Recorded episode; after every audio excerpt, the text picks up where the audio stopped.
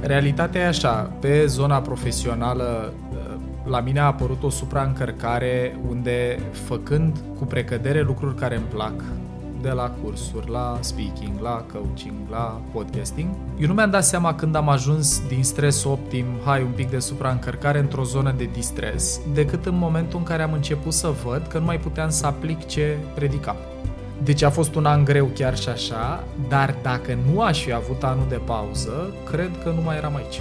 Nu mi-am dat seama cât contează banda psihică până nu am observat cum e să o recâștig. Eu trăiam pe pilotul ăsta automat cu 180 ceva de zile de curs pe an, între care mai vâram înregistrări, întâlniri, uh-huh. citit, scris lucruri și când a apărut banda, mi-am dat seama de toate lucrurile pe care le ratam, știi? O conștientizare post factum a, ah, ok, deci se poate și să vezi cum arată viața, uh-huh. de exemplu, să ieși cu bicicleta în mijlocul zilei da, exact. Care pentru mine este noua definiție a luxului. Să pot să mă plimb în mijlocul zilei la soare, îmi pare ceva mai valoros decât să ai ultimul model de nu știu ce mașină sau. Uh-huh. O dată și doi, m-a ajutat și să reconsider relația cu relaxarea. Servus, bun găsit la Hacking Work, eu sunt Doru Șupeală. Invitatul meu de astăzi este un om remarcabil, Paul Olteanu, fondatorul Mind Architect – un podcast extrem de popular care facilitează cunoașterea de sine și dezvoltarea personală prin intermediul psihologiei și neuroștiinței. Lansat în 2019, Mind Architect a devenit rapid cel mai ascultat podcast din România. Episoadele din primele 9 sezoane au fost descărcate de peste 16 milioane de ori numai pe Spotify și iTunes.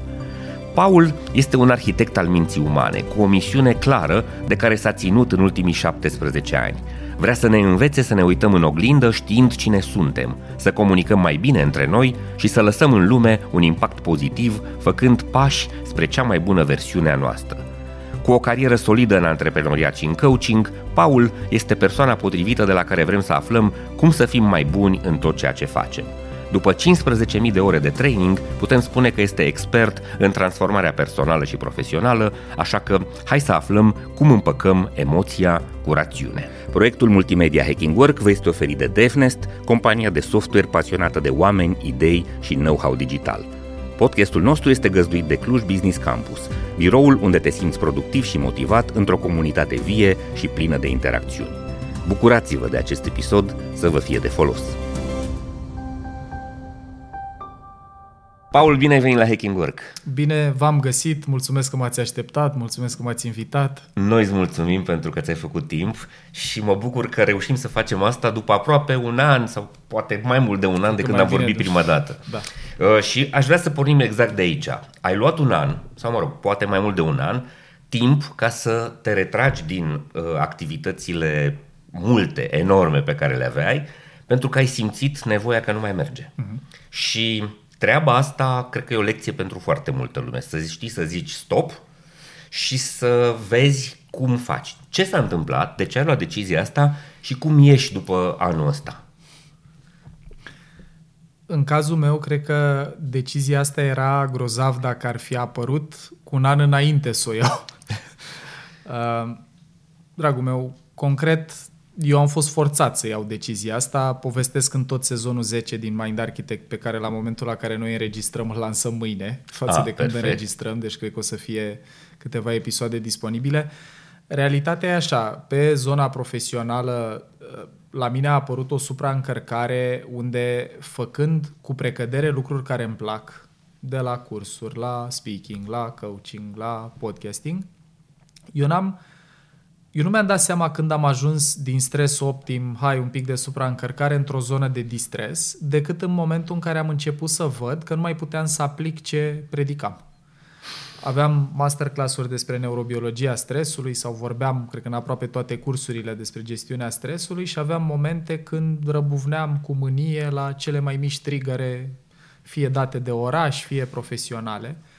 Și parte și din cum funcționez eu ca ființă umană și din cum am încercat să construim brandul Mind Architect e să walk the talk. Să nu mhm. vorbim de lucruri pe care nu încercăm să le trăim. Unele poate ne ies, altele nu, dar măcar să încercăm să trăim în spiritul a ce vorbim. Și când mi-am dat seama cumva până iunie, mai-iunie 2022 că eu nu mai pot să-mi stăpânesc propriile emoții sau propriile reacții, mi-am dat seama că trebuie să fac ceva. Uh-huh. Primul lucru a fost să-mi iau o vacanță de 3-4 săptămâni atunci și mi-am dat seama că deși m-a ajutat să-mi revin un pic și să ajung într-o plajă de stres cu mai multă bandă psihică, cu mai mult autocontrol, cred că în 2-3 săptămâni de când am revenit eram înapoi. Ceea ce în linie și cu ce predau arată că stresul la cronic a, a stat cu noi de, a stat cu mine de prea mult timp și nevoie de ceva mai consistent. Și decizia de a lua anul de pauză, e important și de spus că n-a fost un an de pauză ca la carte, în sensul în care n-am încetat în a mai face orice. Uh-huh.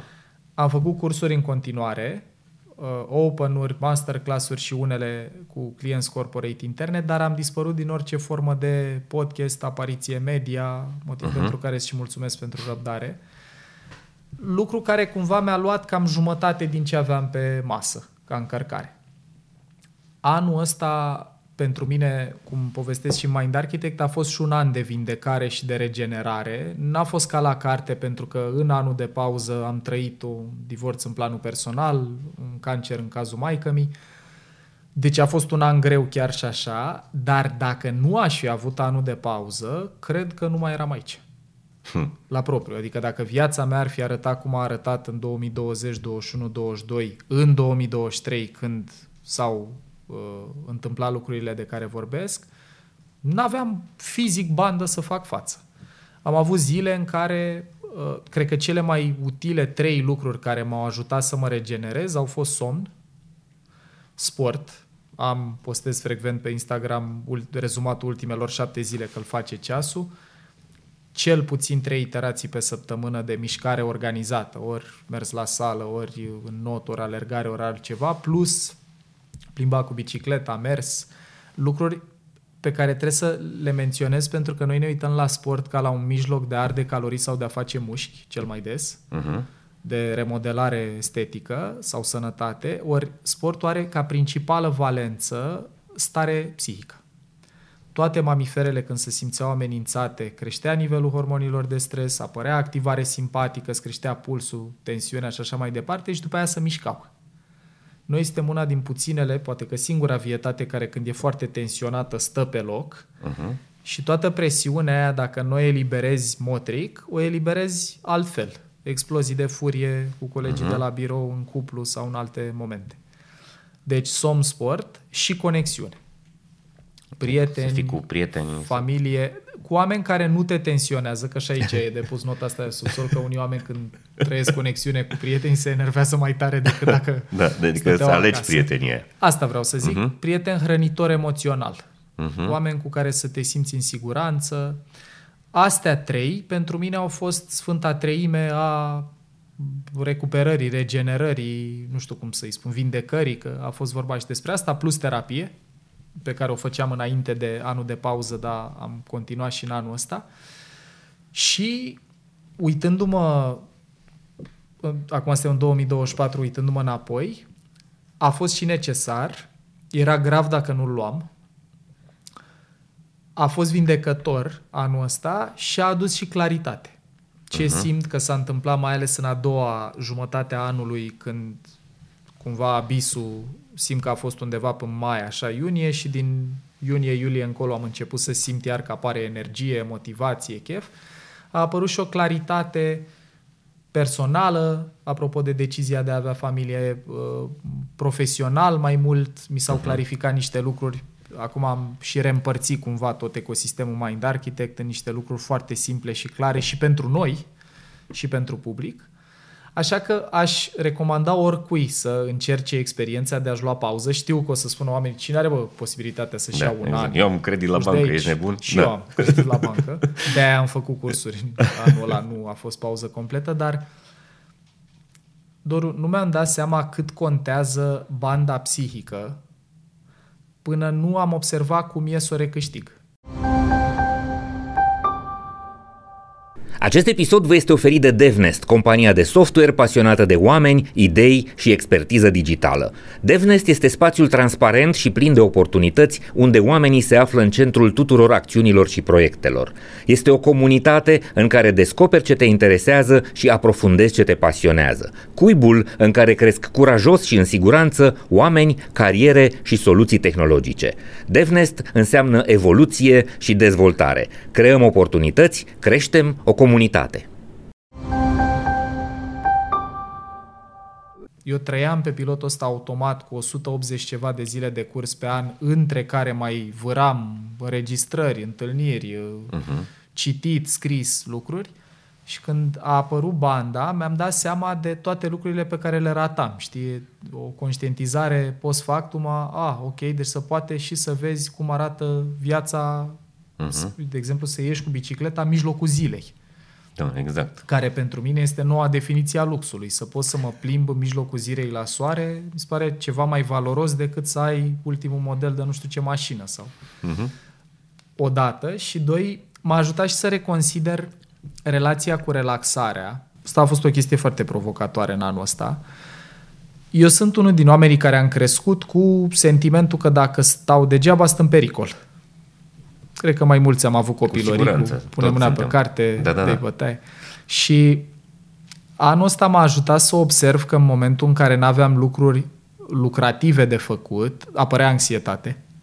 Uh-huh. Apărea sentimentul ăsta, băi, inutil missing ce fac, out, da, ce da, da. fac, da. rămân în urmă. Mi-a prins bine și terapia și pur și simplu decizia de a sta cu stările astea, de a nu fugi neapărat în acțiune, dar, dincolo de povestea personală, m-a ajutat să observ și faptul ăsta că, băi, trăim într-o țară în care ne uităm la relaxare ca la ceva ilegitim, unde dacă nu ești epuizat, nu meri să te odihnești.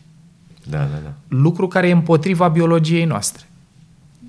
Sistemul nostru nervos funcționează, stresul optim e când simți oboseală, nu epuizare. La finalul unei zile la care te simți obosit, ai fost în stres optim, ai dat maximul de performanță, consum optim de energie. La noi, educația ne invită la epuizare. Dacă nu mori când ajungi acasă, n-adormi îmbrăcat la televizor, înseamnă că nu și ai... Și glorificăm de multe ori în companii Absolut. treaba asta. Și de asta felicitări pentru tot ce vorbiți în podcast, că am urmărit conversații dincolo de cea cu Dorin, colegul meu. Mi se pare foarte util să dăm update-ul ăsta în care, bă, ok, faptul că a mers așa până acum sau că unii oameni au avut succes muncind până la epuizare și dincolo de ea, Elon Musk, Steve Jobs, le-am ascultat uh-huh. biografiile în anul ăsta de pauză, nu înseamnă că e bine. Exact. și la persoana exact. întâi pot să spun asta că am putut să fac diferența asta în capul meu între a avea succes după parametrii sociali, să fie uh-huh. pe locul întâi podcastul, să nu știu ce, versus starea mea de bine starea mea de bine și succesul nu sunt în același spațiu frecvent. Sunt câteodată momente când uh-huh. merge și treaba și mă și simt bine, dar de multe ori e mult prea mult focus pe să meargă treaba și prea puțin pe să mă simt bine și să supraviețuiesc da, clar. proprii încărcări. Cu siguranță trebuie să redefinim succesul și să căutăm și alte modele, dincolo de cele clasice și faimoase. Eu. Bun, oamenii ar putea înțelege că după anul ăsta sau mă rog, perioada asta de pauză uh, spunem că revii, dar cred că ar trebui să vorbim de fapt că nu te întorci la starea inițială, că Sper. n-ar fi, n-ar fi nimic, N-aș fi niciun, fel, nimic. niciun fel uh, productiv, nu? ci ești un nou Paul, adică Paul 3.0 sau cumva versiunea 2024. Care ar fi diferențele? Adică ce ar trebui să înțeleagă cei care uh, pot să-și permit sau își doresc să facă o resetare de genul ăsta, cum să, cum să gândească noua, noua situație? Cred că e foarte individuală transformarea asta pentru fiecare. E, e profund personal, adică nu cred că ce am trăit eu e ce ai trăit tu dacă ți-ai luat Sigur, un an de pauză. sau. Măi, la mine încerc să sintetizez ceva ce e greu de sintetizat în cuvinte. Mie anul ăsta ce mi-a dat cel mai mult, dar e particular situației mele de viață, e că mi-a dat spațiu să metabolizez niște emoții pe care le-am evitat toată viața. În speță, eu am fugit cât am putut de tare de neputință. Mi se părea cea mai îngrozitoare emoție pe care poate un om să o trăiască, e să simtă neputincios, care are legătură cu istoricul meu de viață. Și cum s-a tradus asta în felul în care operam, e că trăgeam de mine dincolo de orice limită pe care mi-ar fi comunicat-o propriu corp sau mă impresionau filmele cu supereroi. Îmi dădeau lacrimile la momentele de sacrificiu când erou providențial vine și să chinuie și salvează și astea, Batman, Iron Man, uh-huh. scenele de final. Am înțeles, conștientizarea a început în 2022 când am avut cumva revelația asta că eu toată viața am confundat iubirea cu aprecierea. Uh-huh. Că pentru că n-am avut neapărat un sentiment că sunt iubibil indiferent ce fac, dar am avut unul că sunt apreciat când performez. Da. În capul meu, ca în capul oricărui copil de altfel, dacă trăiești asta când ești mic, apare o substituire, o înlocuire.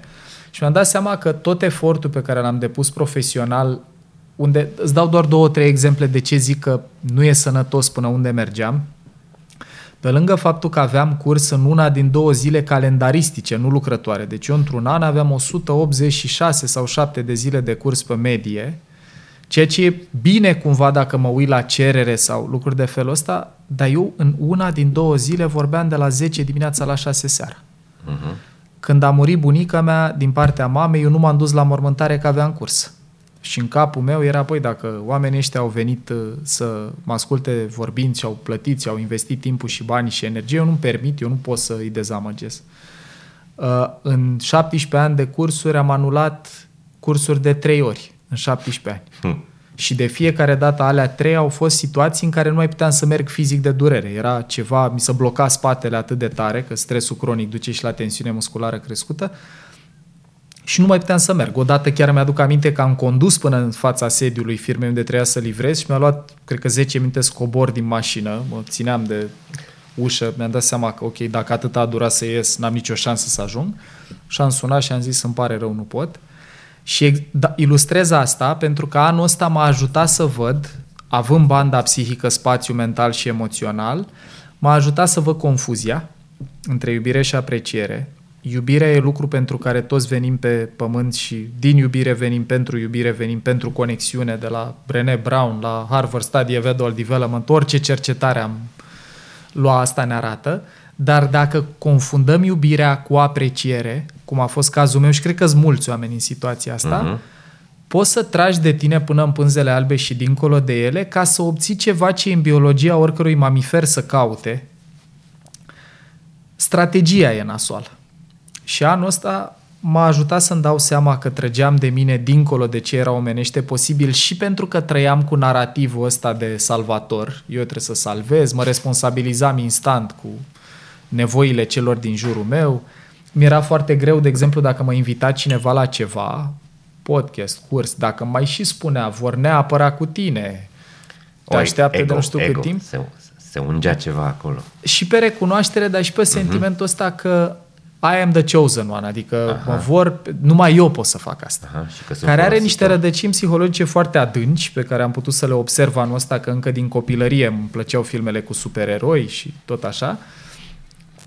Asta e parte din transformare. Deci a fost un an de a conștientiza lucrurile astea, a fost un an în care am trăit foarte multă neputință și dincolo de ea tristețe, vorbesc într-un episod în sezonul ăsta 10 alături de uh, și de Adela Moldovan și de Petronela Rotar în episoade diferite că copiii dacă nu când sunt mici și trăiesc lucruri care îi înfurie, dacă ajung să trăiască și neputință într-un spațiu de conținere, în niște brațe conținătoare, iubitoare, care te acceptă și când ești așa, fac tranziția către tristețe și poate să plângă și la finalul plânsului e eliberarea, e liniștea.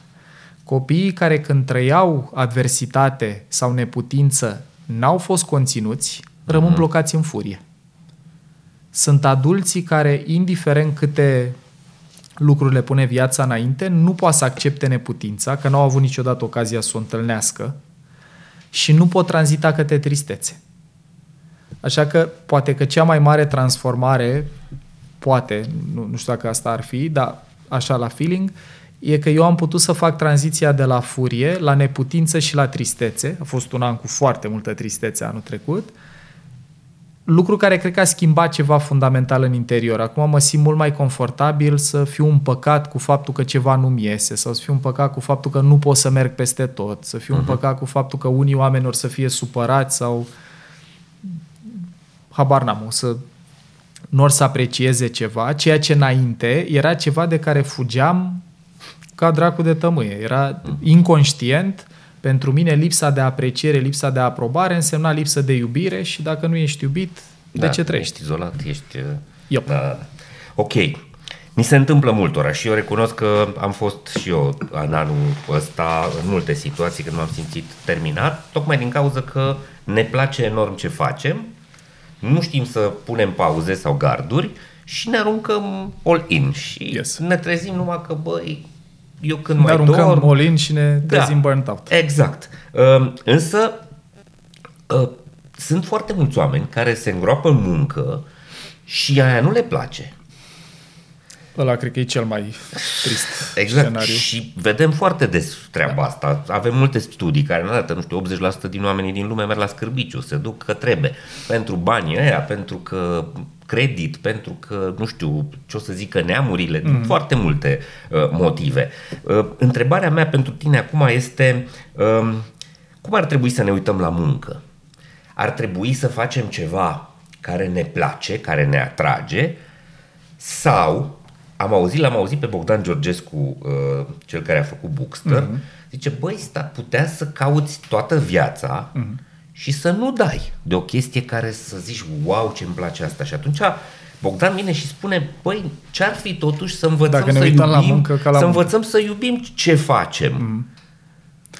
Cred că poate să meargă ambele. Uh, Eu mă uit la lucrul ăsta în felul următor. E o temă care pe mine mă și preocupă de foarte mulți ani. Asta, tema asta a găsirii vocației și în 2025 urmează să și lansăm un brand, un podcast uh-huh. diferit de Mind Architect care o să adreseze fix uh, găsirea asta a vocației. Um, și m-aș bucura să reconversăm atunci, uh-huh. să povestim iar. Eu cred că e grozav dacă poți să ajungi să iubești ce faci, indiferent ce faci. Deci mi se pare că Bogdan are dreptate când spune că unii oameni pot să caute toată viața the thing, uh, Da, vocația. traiectoria aia uh-huh. și să nu o găsească. Eu cred că ea e în noi. Și uh, lucrul la care am reflectat mult timp e cum ajungi să o descoperi. Sunt niște pași care sunt și fundamentați în știință și o să dau un singur exemplu. Nouă ni să uh, face recomandarea asta frecvent să-ți urmezi pasiunea, care e o recomandare cu bune intenții, dar proaste execuții, pentru că din mixul de lucruri la care e bine să te uiți când îți alegi traiectoria profesională, punctele forte contează mult mai mult decât pasiunile. Punctele forte sau talente, sau cum vrem să le spunem, au și o componentă genetică. Uh-huh. Adică faptul că eu am abilități verbale sau de când eram copil aveam inteligență lingvistică, îmi găseam cu ușurință cuvintele, e ceva ce se vedea la mine și în clasa întâi. Uh-huh. E ceva care m-a ajutat și când am făcut vânzări și fundraising și strategie în comunicare și training și podcasting. Și dacă aș fi avut metodă, eu am făcut cumva, am, am trecut prin asta trial and error, așa, prin încercare și reiterare și de aici mi-am extras modelul pe care vreau să-l traduc într-un material, într-un podcast, într-un produs, în ceva. Dar cred că putem să avem mai multă metodă în cum alegem. O primă recomandare e să plecăm de la puncte forte și să încurajăm copiii sau noi ca adulți să ne ducem către medii care să sprijină pe punctele noastre forte. Noi lucrăm cu modelul ăsta, cu PCM, cu Process Communication Model în, uh-huh. în echipă și el, printre altele, în evaluarea de personalitate, îți măsoară și puncte forte. Uh-huh. Și în anii de când îl livrez, în 10 ani de când țin cursul ăsta, am văzut foarte mulți oameni care și-au ales traiectorii profesionale dezaliniate de la punctele lor forte. De exemplu, o doamnă, o doamnă procuror care avea baza personalității harmonizer, percepe lumea în emoții, are ca principale puncte forte căldură, senzitivitate și compasiune și o nevoie psihologică puternică să o placă oamenii. Da.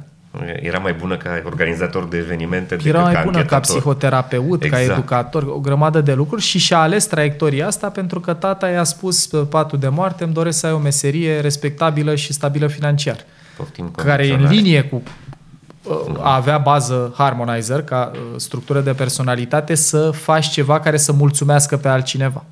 Și doar un exemplu. Uh-huh.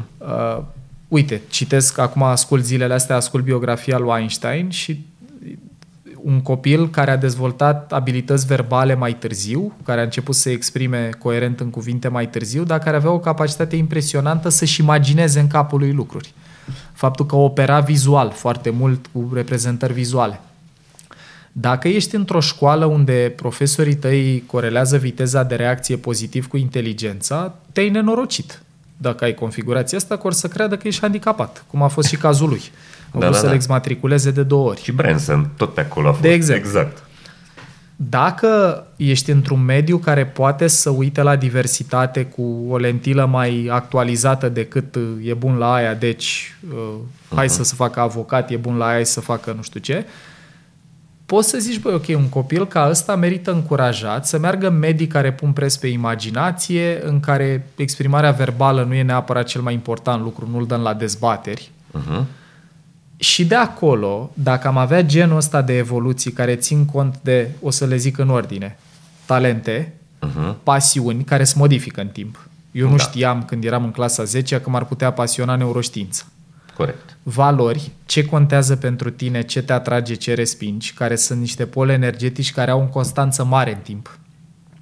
Și motivații care variază de la un moment la altul al vieții. Eu, de exemplu, Context. când am venit în București, eram foarte motivat să am succes profesional. Acum m-aș gândi să mă mult la Brașov, ce am vorbit înainte, pentru că nu mai e progresul profesional steaua polară. Astea sunt coordonatele, puncte forte, pasiuni, valori și motivații și cred că dacă oamenii și-ar lua deciziile de carieră orientându-se după coordonatele astea, care fiecare pot fi evaluate, poți să evaluezi ce puncte forte ai și cu instrumente și cu observație, poți să vezi ce te pasionează, la intersecția între ele apar traiectorii profesionale posibile. E fix ce a scris Ken Robinson în The Element. Exact. La intersecția între talente și pasiuni, între ce faci bine și ce îți place să faci, apar traiectoriile. Și după aia le filtrezi prin valori și motivații. Din mhm. toate traiectoriile astea care sunt posibile pentru mine, care sunt și aliniate cu valorile, respectiv în servez motivațiilor curente. Că eu, de exemplu, la intersecția între punctele mele forte și pasiuni, era și opțiunea să devin profesor universitar, dar eu nu pot să suport sistemul la academic. E împotriva valorilor mele să trec prin ceva care nu e meritocratic unde contează să moară unul ca să fie altul lector și tot așa. Și mi s-a zis explicit asta. A zis, bă, să da. poate, dar o să dureze. Să nu mai vorbim de toată birocrația din spate. Sau da. orgolii da. sau alte lucruri. Uh-huh. Ori aia m-a ajutat să înțeleg, ok, deși ar fi fost posibil, hai să o parchez, să mă uit la ceva unde contează mai mult ce e alinia cu mine. Libertate, alte lucruri și am făcut training. Care e tot o formă de a preda uh-huh. într-un mediu diferit, dar unde contează alte lucruri mai mult. Uh-huh. Deci, revenind, cred că e grozav dacă mai mulți dintre noi am tinde către a ne găsi vocația înainte de a începe să construim cariere. De asta proiectul ăsta la care lucrăm e și despre a-ți găsi vocația, nu cariera. Uh-huh. Vocația e ceva bun mult mai... fi bun și te-ar mulțumi. Da, și e ceva mai... Știi, când... Eu cred că toată lumea are, are o formă de vocație. Nu toată lumea poate să-și construiască o carieră în jurul vocației. E adevărat. Nu dar e util să știi care e. Sau în orașul potrivit. De exemplu, exact. dar e util uh-huh. să știi totuși, păi, care, what brings me alive? Ce mă activează pe mine în termen de puncte forte, pasiuni, valori, motivații? Și dacă încerc să construiesc în direcția aia, sunt șanse că și dacă o să muncesc mult, o să fie mai tolerabil, poate chiar plăcut, decât dacă fac ceva care nu-mi place sub nicio formă, nu e aliniat cu punctele mele forte, nu-mi respectă valorile, tot ce vorbiți și voi în podcast. Da, da, da. Varianta de care vorbește Bogdan în care ajunge să-ți placă ce faci, cred că e posibilă, dar eu mă uit la ecuația asta cu patru variabile. Puncte forte, uh-huh. unde oricât de mult mi-ar plăcea mie ce fac, dacă nu-i pe punctele mele forte, tot distresul o să, să trăiesc. Nu o să excelezi, da, nu o să da. fiu remarcat. Pasiuni, unde uh-huh. asta e unde sunt de acord cu el, valori unde iară eu pot să fiu într-un mediu unde îmi place ce fac. Mie, de exemplu, în publicitate, unde făceam strategie, era pe punctele mele forte. Uh-huh. Îmi plăcea domeniul, îmi plăcea mai mult partea psihologică, că eu am făcut strategie în publicitate. Bă, dacă îmi trebuia să vând bere sau parizer sau mai știu eu ce unor oameni care n-aveau nevoie de asta, era profund împotriva valorilor mele și tensiunea aia valorică nu se putea rezolva mie plăcându-mi și mai mult psihologia. Uh-huh. Corect. De asta cred că e util să ne uităm așa, descompunând în factori primi și văzând, băi, care sunt aia care se modifică în timp, pasiunile și motivațiile să pot schimba, care sunt alea care au un grad mare de constanță. Punctele forte și valorile se modifică mai puțin. Aha. Să pot antrena, punctele forte și valorile mai fluctuează în ierarhie, dar un om care are o valoare puternică pentru libertate, de exemplu, sunt șanse relativ mici că o să ajungă să conteze zero pentru el asta în 10 sau 20 de ani. Uh-huh. Și, sincer, în România, eu cred că toți oamenii care ajung să facă și cu plăcere și cu succes ce fac, au reușit să-și găsească vocația din întâmplare. Da. Nu cred că... Mă uit și la mine, Nu știi? avem un sistem pentru Nu avem un sistem și după aia vine discuția cum că poți să ajungi la epuizare făcând doar ce-ți place. Pentru că confundăm odihna cu lene. Da, Uite, da, da, da. eu zic în curs ideea asta. Băi, cum duci mașina la pompă să-i pui benzină, noi nu ne uităm la momentul când umple rezervorul mașinii ca la pierdere de timp. Se pare că e o investiție în a ajunge până la Cluj sau unde ne deplasăm Da. cu mașina. De ce nu putem să facem același lucru și cu noi? când stau și dorm sau mă plimb sau nu fac ceva productiv, de ce nu pot să mă uit la asta ca la o regenerare, la o umplere a rezervorului și mă uit la asta ca la lene? Da. Pentru că nu, nu înțelegem, nu ni se explică în felul ăsta, știi? Și suntem și condiționați la diametral opus, că eu mi-aduc aminte că mama cu cele mai bune intenții, când stăteam și mă jucam Counter-Strike la calculator sau ce făceam, spunea ce faci mă, iar stai? Pune mâna pe carte, fă ceva productiv, fă Da. da. ceva util și nu-i numai că îmi spunea, e ce vedeam că face ea. Mama chiar și după contextul cu sănătatea, tot nu poate să stea liniștită până nu termină toate vasele, până nu strânge toată masa, până... Și dacă îi spui, mamă, le fac eu sau trebuie să termin, sunt niște reflexe emoționale, niște automatizări emoționale atât de puternice care ne îmbolnăvesc. Poate vorbim, dacă da. vrei, și de Noi- trăsăturile noi vorbim astea des care de duc lucrurile la astea, știi, boală. și de foarte multe ori vine pushback din, uh, de la diverse uh, persoane. Haideți mă că iar îi învățați pe oameni să fie leneși, Leneși. iar îi învățați pe oameni să facă numai ce le place, iar uh, vorbim despre asta. Avem de lucru. Uh, Trebuie să facem bani aici. Nu am venit să ne placă ce facem. Știi? În capul meu toată distinția pe care o și adresez în cursuri e dacă vrem să facem bani sau bărsturi, să facem sprinturi, sau vrem să ne antrenăm pentru un ritm sustenabil. Și doar o zic la persoana întâi, nu, nici nu vorbesc Mhm. din teorie. Eu dacă aș fi trăit cum am trăit între 2019 până în 2022, în continuare, nu mai eram aici. Am slăbit în două săptămâni 7 kg, în două săptămâni, mâncând la fel, trăind la fel. Din Pe cauza fond psihic, cât de tare efectiv. te Da, consumai. Uh-huh. lucru Uite, dacă, e și aspectul ăsta care merită luat în calcul. E cartea asta foarte mișto, De ce zebrele nu fac ulce la Robert Sapolsky. Sapolsky. Plus ce spune și Gabor în mitul normalității. Mă, oamenii nu au evoluat pentru stres cronic. E pur și simplu împotriva biologiei noastre. Dacă te uiți la răspunsul defensiv al unui om când se simte amenințat, știind că noi ne simțim amenințați și de chestii psihoemoționale, e nemulțumit cineva de noi, pierdem aprecierea, nu am respectat deadline-ul, clientul e uh-huh. supărat, șeful mă asuprește, se întâmplă așa pe termen scurt. Îți scade capacitatea de concentrare, îți scade cogniția, îți scade memoria, de-aia la public speaking uiți ideile când te ridici Clar. în picioare să vorbești. Îți crește reactivitatea emoțională, ai fitilul mai scurt. Astea sunt la nivel cognitiv și la nivel fizic. La amenințare îți crește pulsul, îți crește tensiunea, îți crește glicemia. Dacă astea sunt crescute acut, nu e o problemă. O oră, o zi, două. Dacă sunt crescute cronic, dacă ai pulsul și cu tensiunea crescute cronic, infarct și atac cerebral mult mai posibile. Dacă ai glicemia crescută cronic, faci diabet, Diabet. pe fond nervos ca tata.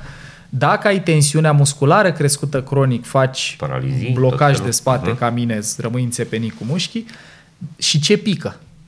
Digestia și imunitatea. Dacă spicate acut, nu e o problemă dacă ai avut o zi, două, trei în care ai fost mai turat, un final de an, un eveniment important, dar dacă sunt picate cronic, la digestie, ulcer și gastrită, dacă ți se oprește sistemul digestiv, le faci pe astea, la imunitate, de la răcer la cancer. Clar.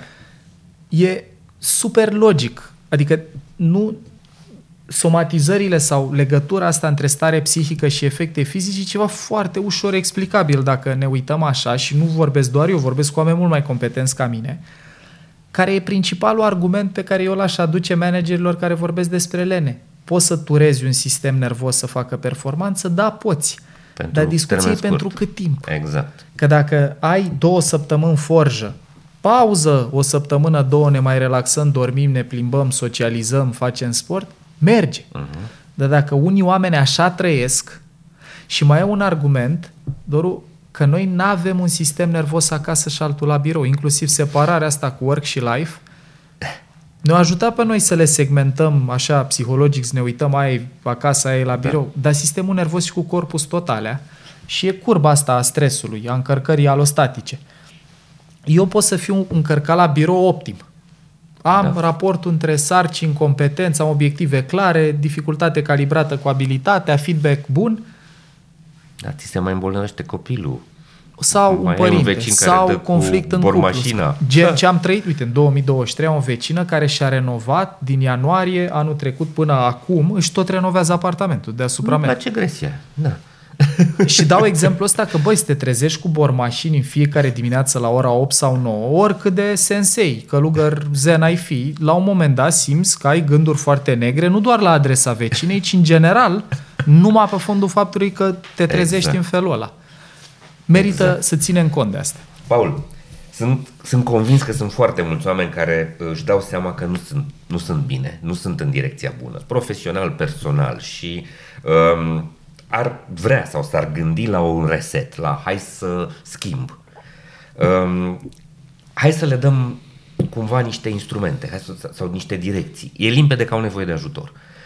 Primul lucru pe care eu cred că ar trebui să-l, să, să, să încurajăm, să-l activeze, este vulnerabilitatea. Să recunoști că ai o problemă. Sau de unde ar trebui să înceapă?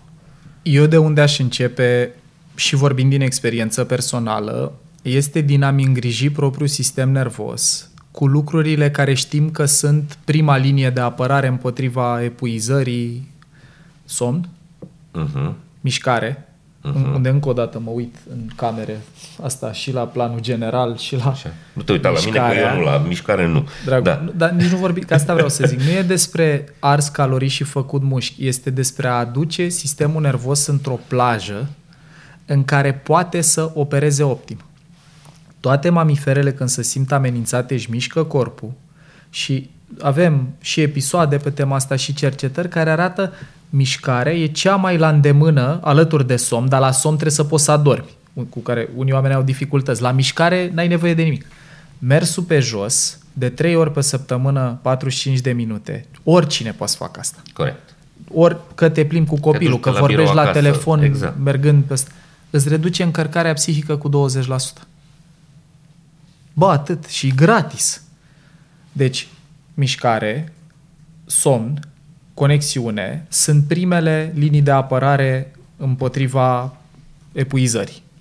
Dacă le ai pe astea făcute, apoi cred că e util să spui nu mai pot, am nevoie de o pauză, dar aici intrăm într-o discuție complicată în care tu probabil că ai fost cu mulți invitați, unde apare ciognirea între nevoile organizațiilor și nevoile oamenilor. Eu personal cred din toate persoanele cu care interacționez în cursuri, felul în care lucrăm nu este sustenabil. Punct. Eu nu am o grupă de uh, curs uh-huh. unde să vorbim despre stres. În mod particular e vizualul ăsta cu curba stresului, eu clopot cu patru cadrane. Verde, care e relaxare, galben stres optim, portocaliu supraîncărcare și roșu distres, unde dacă stai mult timp în distres ajungi la burnout. Și întreb oamenii în sală, unde vă situați pe curba stresului? Îți dau cuvântul de onoare, nu am grupă unde oamenii să zică galben sau verde. Toată lumea e în portocaliu sau în roșu. Crezi că e din uh, political correctness să nu audă șeful că eu sunt relaxat sau e efectiv Nu, dar și vezi. Îi vezi că am oameni cu care s-au legat relații în timp, care au venit la mai multe cursuri sau cu care pur și simplu am păstrat legătura, care și zic, băi, am fost foarte entuziasmat de ce am aflat, dar n-am putut să pun în practică, că m-am întors în rutina zilnică. Eu nu spun că ei sunt în portocaliu numai din cauza locurilor lor de muncă da, da, da. sau în roșu. Își și generează, cu... își fac și de acasă, da. Inclusiv asta, dacă a venit weekendul și în weekend te apuci să faci, să speli tot ce n-ai spălat în cursul săptămânii, să cureți toată casa ca mama, dacă mama s-ar uita ce m-aș bucura, deși nu vine nimeni la tine, dar tu trebuie să dai cu aspiratorul în toată casa în weekendul ăla, e firesc să nu te relaxezi. Deci, eu dacă aș fi patronul uh, suprem în România, aș fi așa șeful tuturor organizațiilor, cred că un lucru care ar ajuta enorm este să reconsiderăm relația cu odihnă și cu relaxare. Să ne dăm seama că pentru performanță sustenabilă e un adevăr neurobiologic, nu e o chestie de a fi drăguț sau etici sau... Uh-huh. E pur și simplu o particularitate a sistemului nervos uman că dacă n-ai momente de relaxare și repaus, nu poți să fii în stres optim. Exact. Punct. Și cumva ar trebui să înțeleagă asta, asta le încerc și eu să le explic. Dacă te porți frumos cu oamenii, dacă oamenii tăi sunt uh, fericiți cu munca lor, faci performanță mai mare. La nivel neurobiologic. Adică e pur și simplu o particularitate a felului în care funcționează sistemul nervos. Pun o notă de subsol aici. Așa. În curba asta a stresului, când intri în supraîncărcare, uite, nu știu dacă, dacă aveți cum pot să vă trimis slide-ul să-l suprapunem Îl peste punem, conversație, îl punem, că ar fi sigur. mișto să și vadă Da. oamenii. Uh, când intri în portocaliu, portocaliu o să vedeți că el tot performanță înaltă dezvoltă. Deci când ajungi în plaja aia de un pic supraîncărcat, e tot sus, e ca la galben. Diferența e cât poți să stai acolo și cum te simți la finalul zilei. În galben te simți obosit la finalul zilei și ce circulă cu precădere în sistemul nervos e dopamină. Simți plăcere, motivație, chef, drive. Uh-huh. E ca atunci când nu-ți dai seama cum a trecut timpul, la o conversație, la un sport, la ceva. În portocaliu, u- auzi asta în mediul profesional, bă, trebuie să pui presiune pe ei să performeze. Și e adevărat, pentru că dacă ai oameni care sunt relaxați, sunt în verde sau nu sunt suficient de provocați, dacă pui presiune, crești nivelul de activare, poate să intre în supraîncărcare și o vreme performează. Dar în portocaliu simți epuizare la finalul zilei. Uh-huh. Ce circulă mult în sistemul nervos sunt cortizol, adrenalină, agitație interioară, nu mai e cu satisfacție, e cu frică. Și acolo, research zice că poți să stai undeva între 3 zile până la maxim 2 săptămâni fără efecte adverse. Dacă ai un sistem nervos mai senzitiv, după vreo 3 zile încep să se vadă efecte adverse. Dacă ești mai rezilient, după vreo 2 săptămâni. Dar după 2 săptămâni poți să fii Superman. Dacă ai stat acolo, începi să cobori, unde apar iritare, frustrare, panică, anxietate, agitație. Orice patron, manager, lider poate să gândească, eu vreau să interacționez cu un om iritat, frustrat, mânios, temător, mă bucur dacă clienții mei interacționează cu cineva care e în starea asta. Deci asta aș spune, dacă noi ca manager, dincolo de KPI pe task, ne-am preocupat și de nivelul de încărcare psihică al oamenilor, nu de fericire, că fericirea e și o chestie subiectivă uh-huh. cumva, câtă încărcare mentală are omul ăsta. Dacă poate să opereze la nivel hardware, neurobiologic, într-o plajă de stres optim, câteodată supraîncărcare, sau dacă volumul de muncă pe care omul ăsta îl are este pur și simplu de nefăcut de către nimeni. Mi-aduc aminte de un client care avea 130 și ceva de KPI. Ei avea, construiseră o aplicație pe telefon unde era monitorizat pe 130 și ceva de KPI. El conducea o echipă de 14.000 de oameni. 14.000 de oameni. Nu direct, direct reports, da. dar... Aha. Și noi începuserăm să lucrăm pe gestiunea stresului. Ok. După niște timp în care am vorbit despre somn, despre mișcare, despre cum te uiți la lucruri, focus pe ce e în controlul tău și alte chestii de-astea tactice, mi-a zis realitatea asta. A zis, bă, eu am 130, 100 ce și ceva de KPI. Dacă unul intră în roșu, roșu însemna ca săptămâna asta să fie cu mai puțin decât săptămâna trecută pe timpul ăsta, trebuie să mă duc să dau explicații șefilor mei din țara de unde era firma asta. Când a venit pandemia, era pe Zoom, nu mai era fizic. Și zic, ok, dar dacă faci 120 bine, 120 sunt în verde și 3, 5, 3, 7, 5 aha. sunt în roșu, te laudă, zic de bine de 120 și discutați despre... Nu. Nu, vorbim doar despre ce nu merge, care dacă nu înțelegi cum funcționează creierul, poți să zici, băi, n-avem timp, deci hai să ne concentrăm pe cei de reparat. Dar orice sistem nervos are nevoie de apreciere și să simtă că progresează și evoluează. Asta înseamnă dopamină pentru creierul Exact, nostru, motivație, combustibil să continui. Și dacă îi spuneau doar ce face prost omul făcând 130 bine, 2-3 intrau în roșu, câteodată nici nu ținea de el, Contextul, sigur. Piața. Măi, și sistemul nervos ba, n-a evoluat pentru așa ceva. Nu se poate în fiecare an mai mult, cu monitorizare zilnică sau săptămânală la 130 de parametri. Nu, așa ceva nu poate niciun sistem nervos să ducă. Bun, și cum ar trebui să facă un, un deci, decident, un manager, un proprietar de business să măsoare nivelul ăsta? Ok, dacă ai un HR bun, cumva își găsește instrumentele, adică să aibă psihologie, Da. să înțeleagă treaba asta și să aplice niște instrumente. Nu sunt instrumente de măsurat. Probabil. Aha. Eu, eu nu n-aș ști să, sp- să-ți numesc instrumente, că eu am o organizație mică. Eu pot, cumva, interacționând cu colegii Îți mei, dai seama 20, din- să-mi din dau dialog. seama Mhm. cam cum e feeling-ul. Da, dincolo, poți să-i întrebi pe oameni, poți să faci chestionare free, Google Forms, unde te situezi, cum simți că ești anonim. Cred că dincolo de a-i întreba unde sunt, este și cum ne setăm obiectivele. Uite, ascult o carte pe care aș recomanda-o tuturor oamenilor pasionați așa de economie. E de la Morgan Housel, care a scris și The Psychology of Money. A mai scris una, se cheamă Same as Ever, unde vorbește despre toate lucrurile care nu se schimbă. și it's very interesting, e foarte. Așa. Și unul din lucruri vorbește despre creștere. Și spune că în orice organism, dacă bași creștere accelerată, cum e să cumperi companii, să absorbi, produci vulnerabilitate. Dă și exemple din biologie unde e un om care ajunsese să crească la 3 metri și ceva, nu mai știu cum îl chema, domnul Cutare, un caz din ăsta aparte, uh-huh. unde te gândeai, bă, ăsta e superhuman, are super plămâni, inimă, mușchi, era un om care nu putea să meargă fără cârje, care avea tensiunea crescută în picioare permanent că inima lui trebuia să trimită sânge în ceva de 3 metri și ceva și dă exemplu ăsta într-o grămadă de industrii, și în economie și în biologie, că creșterea asta de dragul creșterii, la care eu nu sunt în niciun fel socialist, dar capitalismul, așa cum îl experimentăm noi, cere cât am făcut anul trecut, X, Mhm, X plus 1, X plus 10, X plus 20, care e un pic împotriva biologiei noastre.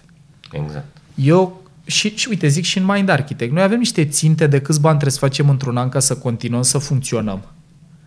Dar dincolo de aia, e cumva cu cărțile destul de mult pe masă în relație cu colegii mei, guys, dacă ne iese și asta, am mai câștigat un an de liniște sau putem să avem bonusuri mai mari sau putem să facem un team building sau care e foarte diferit de oricât am făcut anul trecut. Eu vreau cu 10, 20, 30, 50. Băi, aveam clienți care aveau double by 2020. Trebuia să-și dubleze cifra de afaceri sau profitul până uh-huh. nu știu ce an.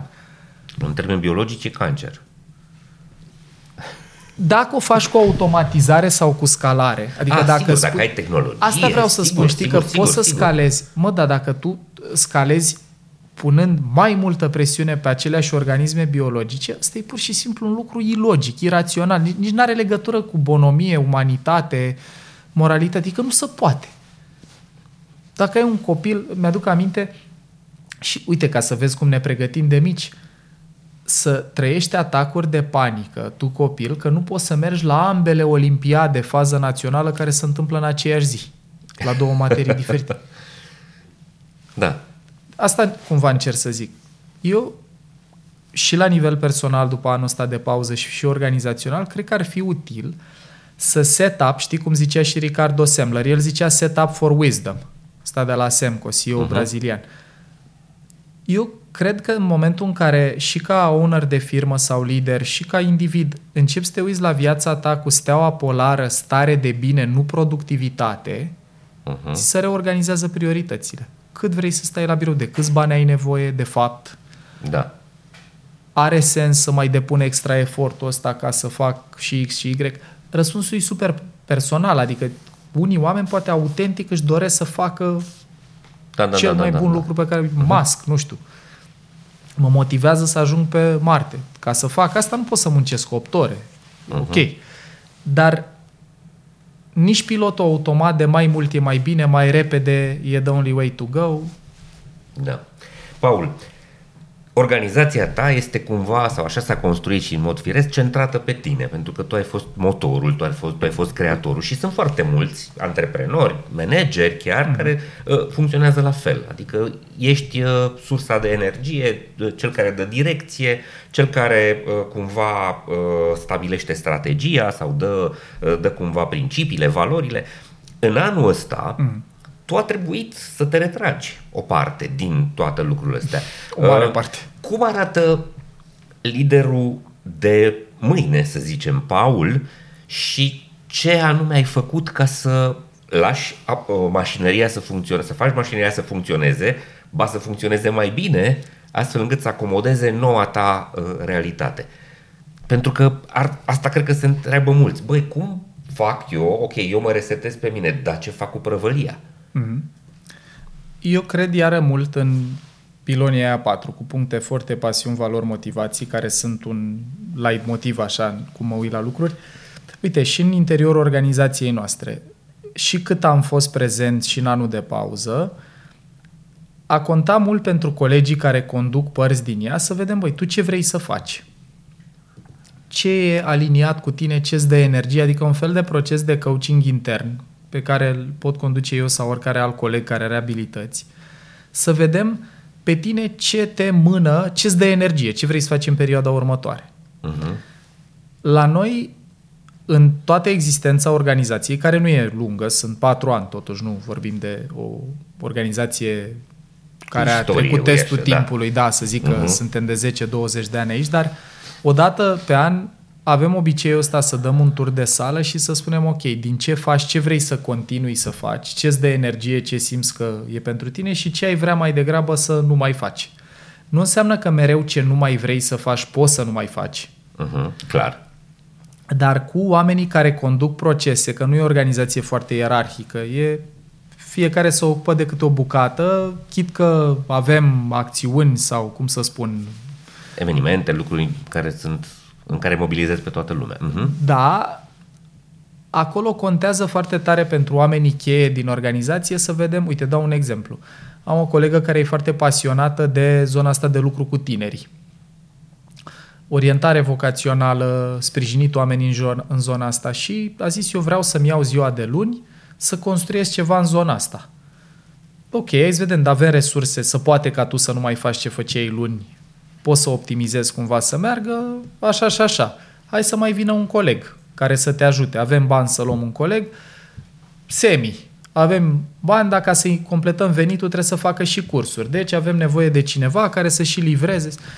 Când te uiți în maniera asta, noi ce cred că am făcut diferit este că am căutat ca fiecare om să fie... Am construit roluri pentru oameni mai mult decât am încercat să populăm roluri cu oameni. Uh-huh. De exemplu, colega la care mă gândesc, care a fost și primul nostru angajat, ea are o arhitectură a personalității aproape identică cu a mea. Și mi-am dat seama că pentru un rol de project manager, ce aveam noi nevoie, pentru mine, să pot să vorbesc cu un om care operează aproape identic cu mine, ca proces, nu ca și conținut. Deci, cum nu ceu, e super util. Uh-huh. În timp, făcând bine ce face, au apărut și alte zone de interes, să livreze cursuri, să facă coaching am deschis oportunitatea să poată face și asta. E mai mult, știi, o creștere din asta în care te uiți la o organizație ca la o grădină, decât ca la o linie de asamblare. Unde, uite, am o colegă care a descoperit, ea făcea producție audio, dar a descoperit că o pasionează să facă coaching. Uh-huh. Ok. Sau am colegi care vor să participe la construcția de materiale noi, cercetări, slide-uri să le facă și am colegi care zic eu vreau să livrez și asamblez tu. Pentru mine e util să înțeleg ce merge pentru tine, nu să zic, băi, toată lumea trebuie să facă slide-uri și să cer- facă cercetări noi. Uh-huh. Particularizarea asta cred că ajută mult. Plus, doar o bucurie mare pentru mine e că toată lumea cumva walks the talk. Am o organizație în care aproape toată lumea merge la terapie, din buget propriu. Uh-huh. Oamenii simt să facă asta. Că nu i-ai trimis cu forța. Nu i-am trimis, nici n-aș putea, da. dar la început eram mai puțin, 2-3, și în timp au zis, băi, vreau și eu să încerc, vreau și eu să încerc. Am colegi care trăiesc în spiritul a ce predăm în cursuri sau vorbim în podcast, adică termen gen uh, curba stresului, uh, pârghii pentru reziliență, cortizol, adrenalină sunt parte din cum să uite ei și în restul vieților la asta. Toți fac o formă de mișcare, de la dans, la sporturi de anduranță, la, nu știu, bicicletă, la lucruri de felul ăsta. Ori într-o organizație de tipul ăsta, e și mai plăcut să lucrezi, dar orice om ar vorbi într-o emisiune, inclusiv cum ai avut conversația cu Dorin, Dorin. o să vorbească din ceva ce trăiește pe propria piele. Uh-huh. Și pentru mine asta a fost o liniște psihică în anul de pauză, că mi-am dat seama, ok, poate n-au neapărat personalitatea mea colegii mei sau n-au neapărat uh, tot istoricul de a fi citit astea. Mă, dar pot să vorbească din ce au trăit ei în relație cu astea un an. Uh-huh. And they could.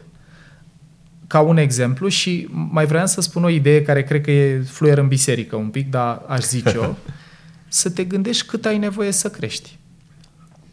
Eu simt, de exemplu, la noi că punctul optim era cu vreo 2 ani. Noi am crescut un pic mai mult decât mi-aș fi dorit, numeric mă refer. Cheltuieli fixe, salarii. Am și avut filozofia asta să încercăm să ținem oamenii cât mai puțin încărcați, adică să nu stea nimeni în portocaliu prea mult, tocmai uh-huh. walking the talk. Și am ajuns să avem o structură de cheltuieli fixe un pic mai mare decât, un pic semnificativ mai mare decât ar fi fost relaxant și vorbind cu alți oameni din piață. Întreabă, băi, la tine cât sunt cheltuielile fixe, cât e sediu, cât e aia, cât e aia.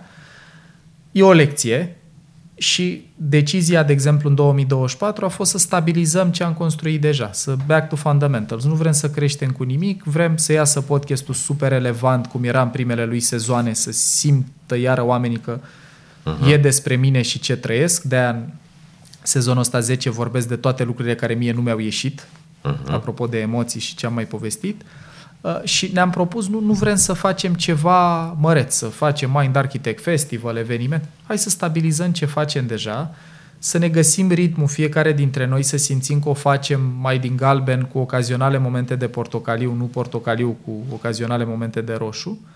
Și când simțim că asta e bine, atunci ne gândim ce mai vrem să facem. Uh-huh.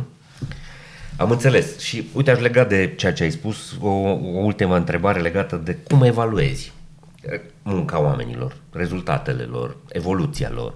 Uh, ai spus foarte, un lucru foarte important și aș veni, aș veni să-l reformulez sau să-l, să-l subliniez. Că te uiți la ce puncte forte a oamenii, uh-huh. care sunt lucrurile care îi atrag, care sunt lucrurile care le dau bucurie, satisfacție, sentiment de împlinire și cumva construiești rolul exact pe bucata aia. Pe cât omenește sigur, posibil. Sigur, sigur, sigur. A, știi cum e, în farfuria aia către... cu friptură mai vine și niște brocoli, exact, exact. ca să zic așa. Uh, depinde da. cum ne uităm, cum da? Eu carnivor, eu... pe ăla iau ca uh, extra merge, dar cei care sunt uh, vegetariani o, o iau o să zică invers. Exact. Uh, asta mi se pare important. Dacă pui accent pe lucrurile care îi atrag, care, pentru care simt că au talent, aplecare, pentru care simt că au interes, mm. uh, cum te uiți la evaluare, pentru că e foarte greu să tragi o linie și să aibă ceilalți sentimentul că e o evaluare corectă. Știi? Adică, băi, aici toți facem numai ce ne place sau uh, facem lucrurile astea și uh, cum le dai sentimentul că sunt evaluați corect și că uh, cumva ai o să un râzi, tratament poate. egal pentru toți? Noi nu prea avem evaluări formale, adică nu există un moment în Aha, deci nu e aia anuală și semestrial. Nu. Foarte bine. Aici, uh-huh. eu nu știu dacă noi suntem un exemplu de bună practică neapărat, că, repet, eu am, noi am ajuns în situația de a construi organizația asta fără să ne propunem să construim o organizație exact, neapărat. s-a întâmplat adică, natural. Am făcut un podcast, a crescut mai mult decât putea să ducă în regim de timp liber, uh, puteam să ducem cei care l-am fondat, a venit un prim angajat, Bam, ne-am dat seama după aia că avem nevoie de ajutor și pe social media, am mai luat pe cineva în zona aia și tot așa. Noi suntem mai degrabă ca un, nu știu cum să zic, grup de oameni care au niște convingeri, valori, perspective comune. E o parte de aliniere pe care am făcut-o cu proceduri, efectiv. Da, pentru Felul în care răspunde... de calitate. Exact. Da. Deci uh-huh. avem partea asta lucru unde fiind totuși o organizație mică, 20 de oameni, se și vede repede dacă ceva nu merge. Adică dacă cineva nu răspunde la mail-uri în timp util, ne dăm seama, ne mai scrie o dată cu mine în copie și îmi dau seama că nu s-a răspuns sau ceva, nu știu. Uh-huh. Sau nici nu știu ce exemple să-ți dau. La procesele foarte importante le-am procedurizat. Uh-huh. De natură că oamenii le pot face foarte bine și cu puțin consum de energie. La toată partea asta care presupune creștere și dezvoltare, e un proces foarte organic și foarte puțin măsurat în sensul în care eu nu măsor câte materiale a produs într-un an Dorin sau Luciana sau eu sau Alexandra sau altcineva. Pot în schimb să observ, uite, am avut situații în care la partea de înregistrări video, colegul nostru Vlad nu reușea să le facă la timp. Uh-huh. Luciana a vorbit de două ori cu el, tot nu erau la timp și am zis, vreau și eu să vin la discuția asta să înțeleg unde e blocajul. Și Vlad a zis, am uitat. Și am zis, dude, te rog, hai să fie ultima dată când folosim cuvântul am uitat în această organizație. Avem Google Calendar, avem to-do list, avem... E despre responsabilitate. Dacă vrei să poți să lucrezi de oriunde ai vrea, că noi lucrăm în orice oraș vrea un om să fie sau țară, el se mai duce la turul Franței câteodată că e fost campion național la ciclism, și a fost o discuție despre asta, care a fost într-adevăr cu mai multă tensiune, în sensul în care, bă, nu poți să blochezi procesul unei tregi organizații că ai uitat. Uh-huh. Și aia a fost. Că după okay. discuția aia se întâmplă lucrurile la timp, dar îl și întreb, Man, mai poți? Câte poți să faci într-o săptămână sau într-o lună? Uite, a apărut opus.ai. Vrei să folosești softul ăsta la caturi pentru Instagram? Că am aflat că e util. E foarte organică chestia asta. La fel și când producem materiale noi. Eu n-am o... Paul a făcut anul ăsta 100 de slide-uri, Tudor a făcut nu știu câte. Într-o organizație suficient de mică, unde oamenii mai sunt și prieteni, ne mai vedem și în timpul liber sau pur și simplu interacționăm, nu toți cu toți, dar suficient cât să ne facem idee, e suficient, cum să spun, poți să evaluezi lucrurile fără să ai metrice formale. Unde cred că ne lipsesc niște lucruri și aici lucrăm anul ăsta e la partea asta de scalare, pentru că realitatea e că noi am, când am lansat, de exemplu, Mind Architect Premium cu partea asta de abonamente, tu am avut așa un calcul băgat degetul în gură, am zis dacă sunt niște sute de mii de oameni care ascultă podcastul ăsta, uh-huh. probabil că niște... Un procent, două, trei, cinci, sute, așa, mii de oameni uh-huh. vor cumpăra. Așa a fost în primii ani, a început să scadă după aia și pentru că până anul ăsta n-am actualizat site-ul și poate pentru că a ajuns să fie foarte mult conținut gratuit și nu prea mai avea sens să plătești un abonament decât dacă simțeai să sprijini organizația. Și când apar pain point-uri, că ăsta uh-huh. e mhm. unul, scăzut veniturile din linia aia suficient cât să ne punem problema câteodată dacă uh-huh. terminăm anul pe plus sau pe minus, aici ne uităm cu metrici, adică stabilim un target, ok, câte trebuie să vindem, câte abonamente anuale sau lunare recurente ca să atingem targetul, ce alte surse de venit mai avem nevoie.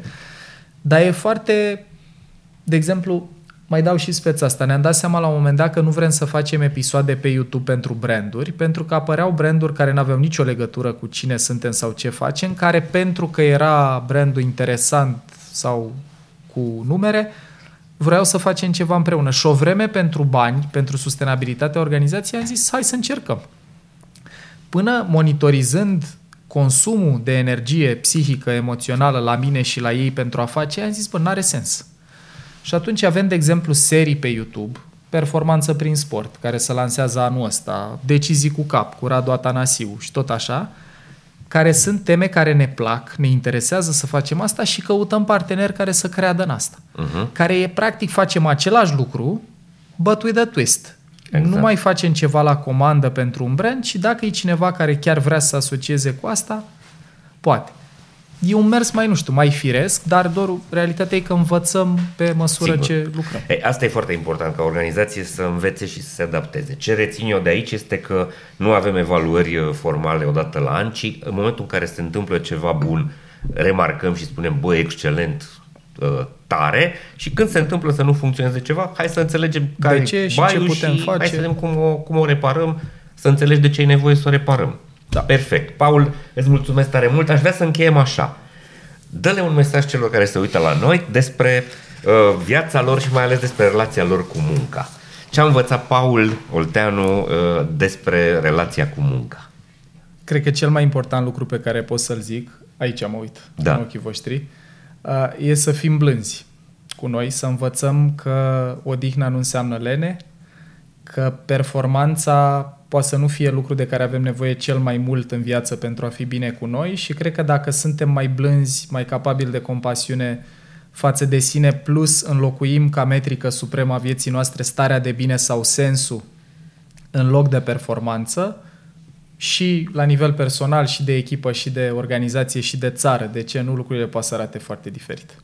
Paul, îți mulțumesc tare mult. Cu mare Dragii drag. mei, sper că v-a plăcut episodul ăsta și o să-l dați și prietenilor și colegilor voștri. Vă mulțumim că ne scrieți, ne susțineți, ne spuneți ce putem să facem mai bine și până la următoarea noastră întâlnire să fiți sănătoși, voioși și mintoși. Spor la treabă, servus! Îți mulțumim că urmărești Hacking Work, ne oferi feedback și le spui despre noi și colegilor sau prietenilor tăi. Facem Hacking Work pentru a produce o schimbare profundă în piața muncii prin educație. Vrem să aducem progres în profesie și performanță pentru un milion de oameni în decurs de 10 ani. Fiindcă toți vrem să mergem la serviciu, nu la scârbiciu. Avem săptămânal episoade de podcast pe YouTube, Spotify și toate canalele populare de streaming audio, ediții de newsletter pe Substack, articole de blog pe dorușupeală.ro, evenimente educaționale anunțate pe școalaspor.ro, programe de consultanță și training personalizate, dar și frecvente apariții în mass media. Astfel, descoperim, sprijinim și promovăm liderii, organizațiile și ideile care muncesc serios și construiesc un viitor mai bun pentru oameni, organizații și comunități. Proiectul multimedia Hacking Work vă este oferit de DevNest, compania de software pasionată de oameni, idei și know-how digital. O comunitate profesională în care cresc curajos și în siguranță oameni, cariere și soluții tehnologice. Proiectele Hacking Work sunt găzduite de Cluj Business Campus, biroul unde te simți productiv și motivat într-o comunitate vie și plină de interacțiuni. Până la următoarea noastră întâlnire, să fiți sănătoși, voioși și mintoși. Servus!